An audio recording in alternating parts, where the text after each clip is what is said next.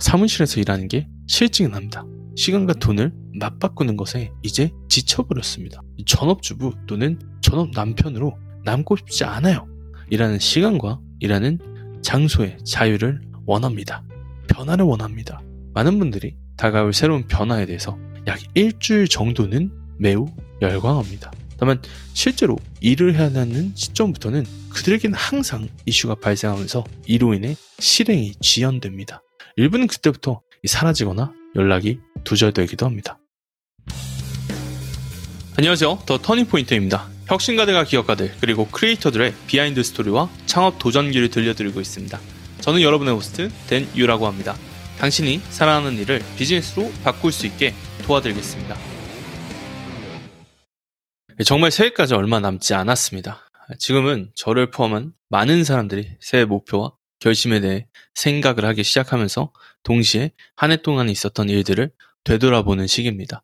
솔직히 말해서 이천이십이 년은 제게 쉽지 않은 시간이었습니다. 연초에 세운 목표를 전부는 달성하지 못하기도 했고요. 만일 당신이 저와 같은 처지시라면 또는 우울하거나 노력을 충분히 하지 못하신 것 같아서 이에 대해 자책하고 계시다면 당신에게 드릴 말씀이 있습니다. 먼저 이 자책은 멈추시길 바랍니다. 이는 비생산적이며 어떠한 방식으로도 당신에게 도움이 되지 못합니다. 과거를 되돌릴 수는 없잖아요. 대신에 당신이 할 수 있는 일은 이 미래에 같은 일이 반복되지 않도록 실패한 진짜 원인을 찾으려고 노력하시는 겁니다. 사실 오늘 제 목표는 당신이 이를 가능케 할 수 있도록 돕는 것입니다. 직업적 특성상 저는 실패를 종종 목격하곤 하는데요. 시간이 지나면서 저는 다음과 같은 생각이 들었습니다.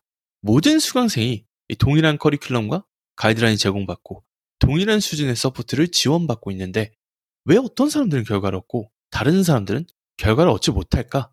이에 저는 공통 패턴을 분석하고 실패를 야기하는 여섯 가지 공통 원인을 찾아냈습니다. 오늘 당신에게 들려드릴 이야기는 바로 이것입니다.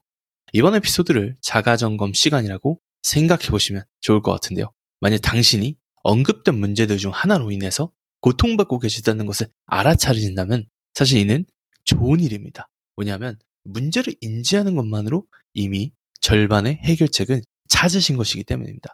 자, 그러면 왜 목표를 달성하지 못하는지에 대해서 한번 들어보시죠. 목표를 달성하지 못하는 첫 번째 이유는 너무나 많은 목표를 가지고 있기 때문입니다. 다시 말해 집중을 못하게 되는 겁니다. 연초에 새로운 당신을 재창조하려고 시도를 할 때 성취하고 싶으신 모든 것들을 나열하고 싶은 충동에 빠지시기가 매우 쉽습니다. 뭐 매출 십 배 증가, 식스팩, 독서 백 권, 한 달에 한 번의 해외여행, 새로운 외국어 배우기, 완벽한 배우자, 부모, 자녀 되기, 기타 등등. 우리는 일 년 안에 얼마나 많은 것을 성취할 수 있는지를 과대평가하는 경향이 있으며 이러한 목표를 달성하기 위해 얼마나 많은 시간, 노력, 인내가 필요한지는 과소평가하곤 합니다. 다만 우리가 잊으면 안 되는 사실은 이미 존재하는 모든 의무와 책임들 외에 이러한 새로운 일들을 해야 한다는 겁니다. 한 번에 많은 목표를 추구하는 것은 마치 동시에 이 다섯 가지 다른 방향으로 달리려고 하는 것과 같은데요. 이는 많은 에너지를 필요로 할 뿐만 아니라 항상 정신없이 느껴지게 만들 거고 또 마지막에는 최초 시작 지점에서 그리 멀리 나아가지 못한 꼴이 될 것입니다. 한 방향성으로 하나의 큰 목표를 일 년 안에 이루겠다고 결심을 하면 이 집중도 유지가 잘 되고 성과를 만들어내기도 보다 더 쉽습니다. 제 고객들의 주요 목표는 비즈니스 성장인데요.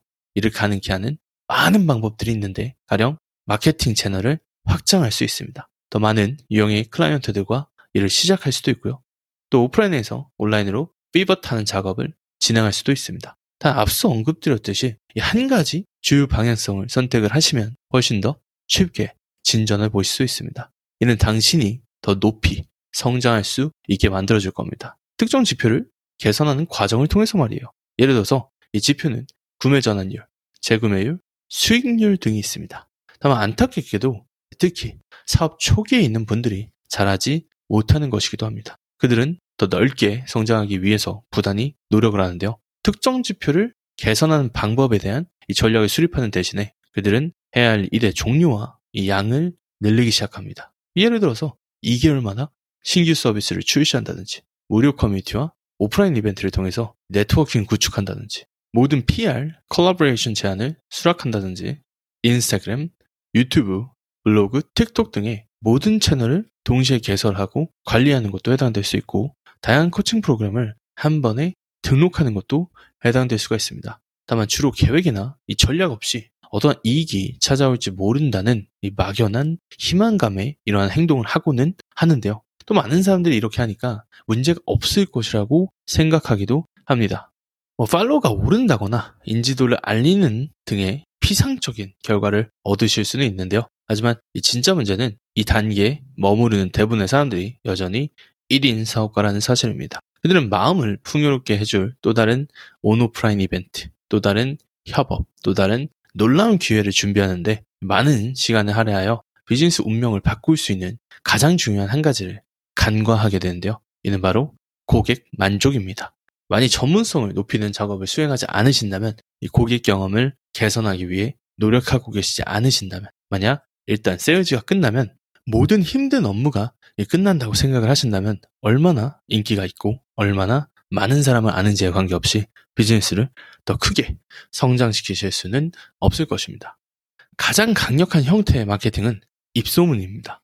이어서 판매하는 제품, 서비스의 품질이 자신이 만들고자 노력하는 명성과 일치하지 않는다면 결국 실망한 고객들로 인해서 비즈니스가 크게 흔들리게 될 것입니다.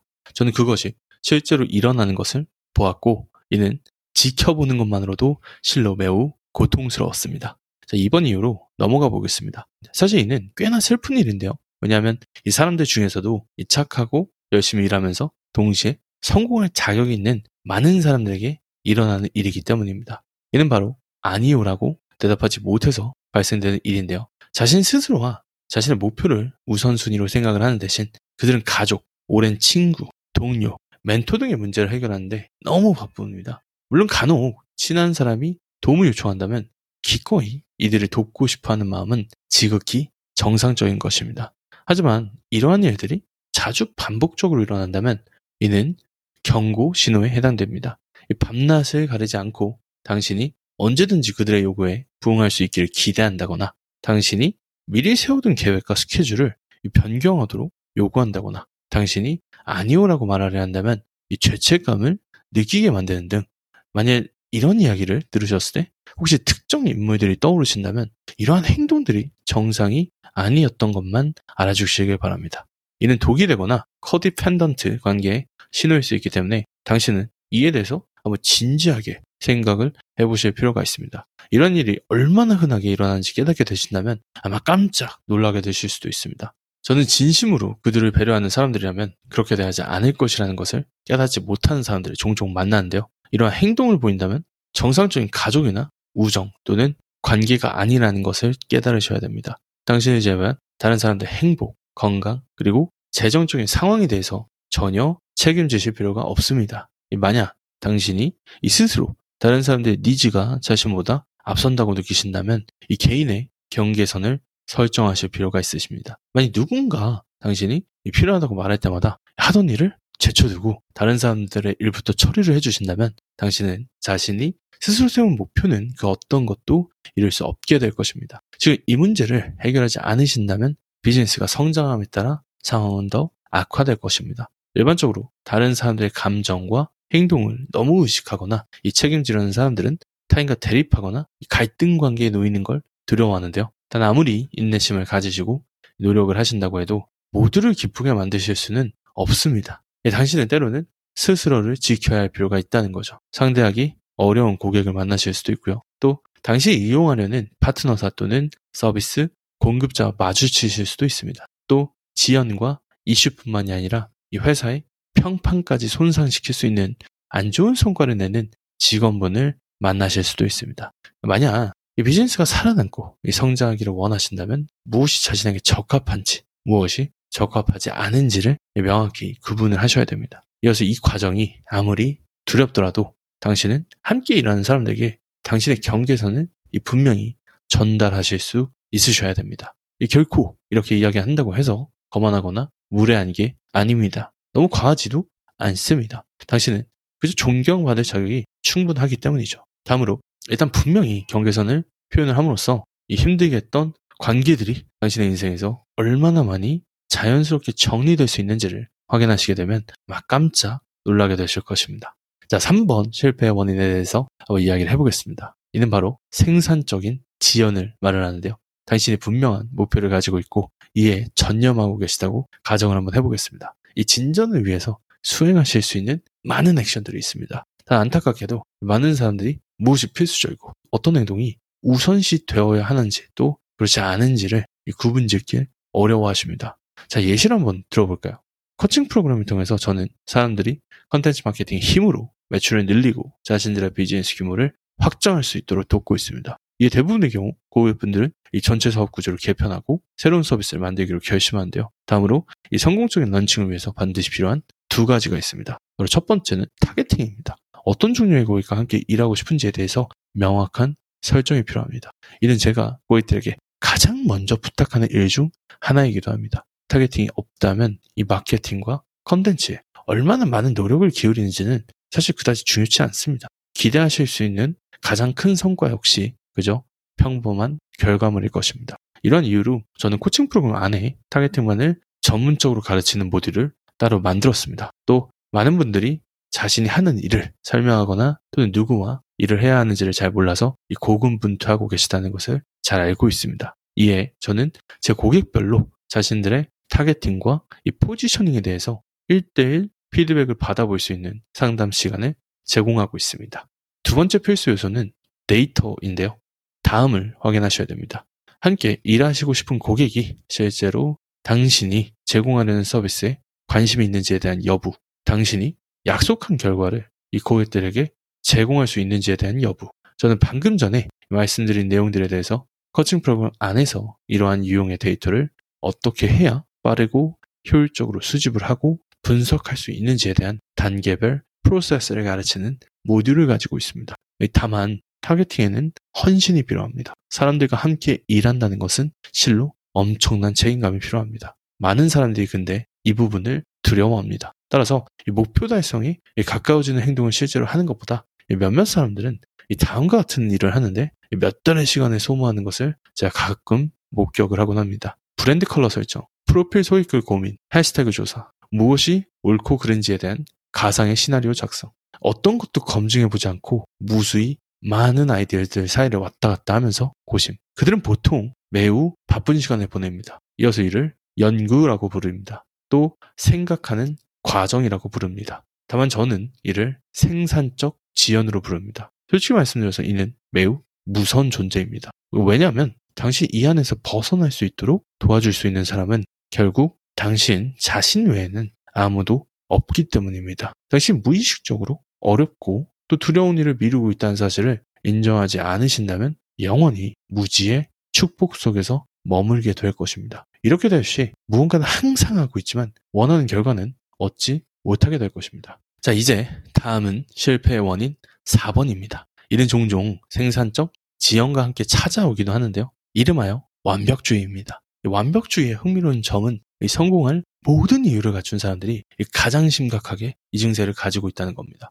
학업 성적이 우수한 사람들, 유명기관에서 수상을 했다거나 이 전문가 자격증에 취득해서 사회적으로 인정받고 있는 사람들, 이미 성공적인 비즈니스를 만들어 본 경험이 있는 사람들, 근데 안타깝게도 성취도가 높은 이런 유형의 사람들은 이 빈번하게 자신이 실수를 해서는 안 된다는 중압감에 사로잡히곤 합니다. 그들은 매우 높은 기준을 고수합니다. 그들은 어떠한 종류의 피드백에도 예민하게 반응합니다.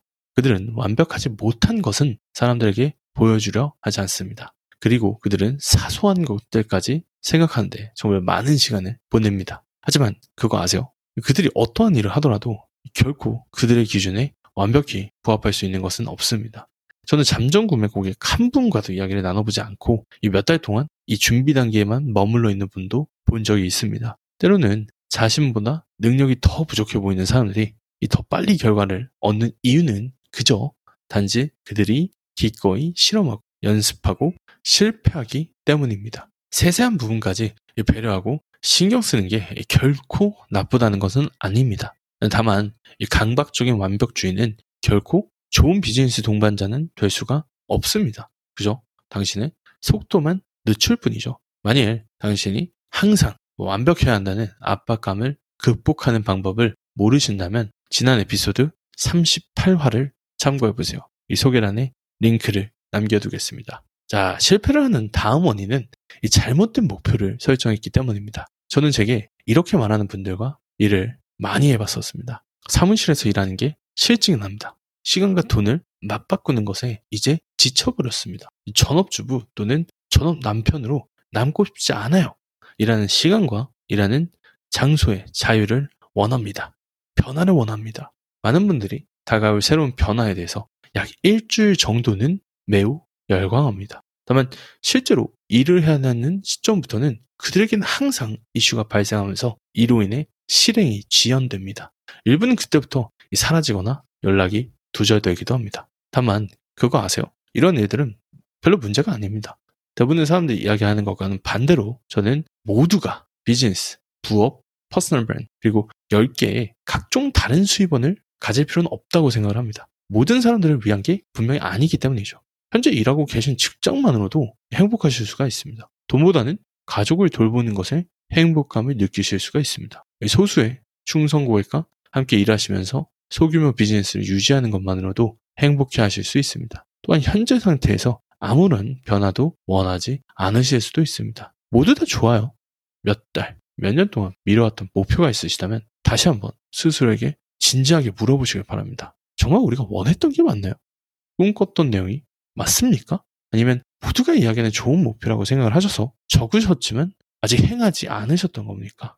지금까지는 우리가 실제로 그렇게 치명적이지 않은 실패의 원인들에 대해서 이야기를 한번 나눠보았습니다. 여태껏 이야기했던 모든 것들은 당신이 충분히 바꿀 수 있는 힘을 가지고 계십니다.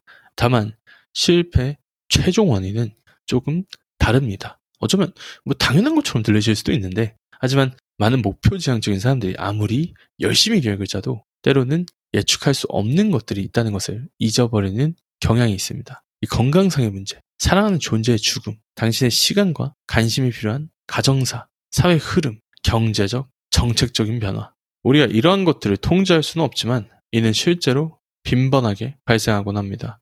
다만 무엇보다 가장 무서운 사실은 대부분 이러한 일들은 경고 없이 바로 일어난다는 겁니다. 따라서 예측도, 대비도 불가하죠.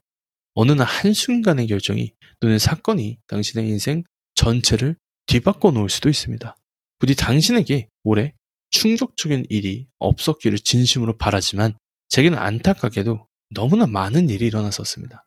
그는 일 년간 이러한 일들을 겪으면서 제가 배운 한 가지는 고통이나 시련에 대처하는 방법에 올바른 방법이나 이 잘못된 방법은 없다는 겁니다. 만약 당신이 휴가를 내셔야 한다면 휴가를 내보세요. 일하는 게 도움이 된다면 계속 일을 하시면서 잡념을 떨쳐내시길 바랍니다. 만약 당신이 피벗을 해야 되거나 조율이 필요하거나 목표를 다시 설정하셔야 된다면 그 방법도 괜찮습니다. 자, 한 가지 팁을 당신에게 공유드리겠습니다. 저도 매우 높은 수준의 목표를 세우는 것을 선호하는 타입인데요. 되게 저는 좋은 결과라고 생각을 하는 것보다 일부러 두세 배 정도 높은 기준을 설정을 합니다. 어떤 사람들은 이걸 보고 미쳤다고 하는데 그리고 또 비현실적이라고 욕을 하지만 이는 제가 동기부여를 받는 저만의 방법이기도 합니다. 또 이어서 이런 미친 짓의 순부작용은 설정한 목표의 오십 퍼센트만 달성하더라도 여전히 객관적으로 봤을 때 상당한 진전이라는 것이죠.